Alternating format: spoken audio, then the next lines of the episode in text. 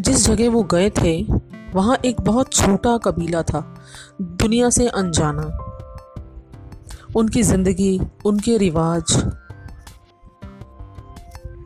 उनका tradition, culture, उनके जीने की प्रथाएँ,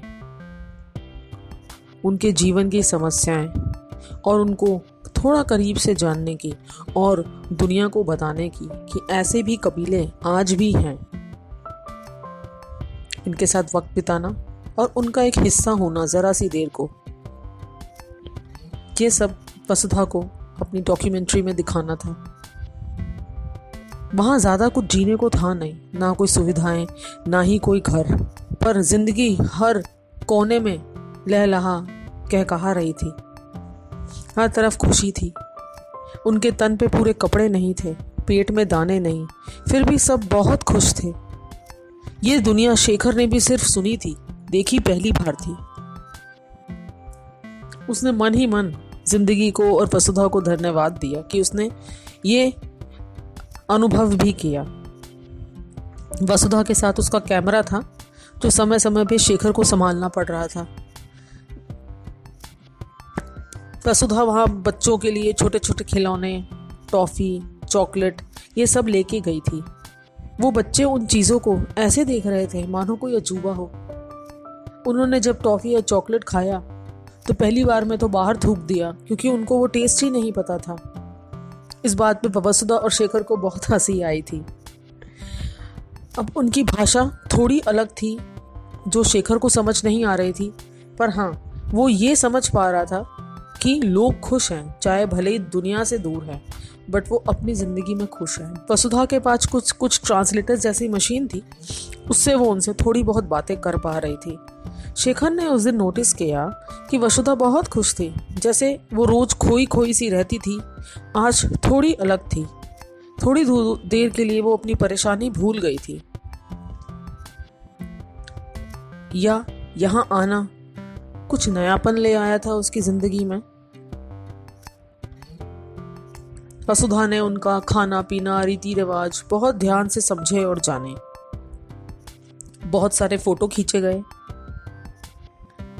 और उनकी ज़िंदगी, वो यादें, कैमरे में एक हसीन याद की तरह सजा दी गई। कब दिन बीत गया पता ही नहीं चला। अब विदा लेने का टाइम था। उन्होंने उन गाँव वालों से विदा ली और गाँव वालों ने भी बहुत अच्छे से, बहुत प्यार दिया, बहुत अच्छे से उन्हें विदा किया। अब जिस रूट से वो आए थे उससे अलग रूट पे उन्हें जाना था, ताकि टाइम बचे, क्योंकि रास्ता बहुत टेढ़ा मेढ़ा और पहाड़ों से भरा था। शाम हो गई थी, इसीलिए शेखर ने कुछ अलग रूट लिया, ताकि होटल जल्दी पहुँचा जाए। अब उस दिन जाते वक्त वसुधा उससे खूब बातें कर रही थी। खूब खुश थी। उसने बताया कि अच्छा हुआ, उसने वो टास्क पूरा कर लिया। यहाँ आके एक अलग एक्सपीरियंस हुआ। बस फिर अचानक से चुप होकर बाहर देखने लगी।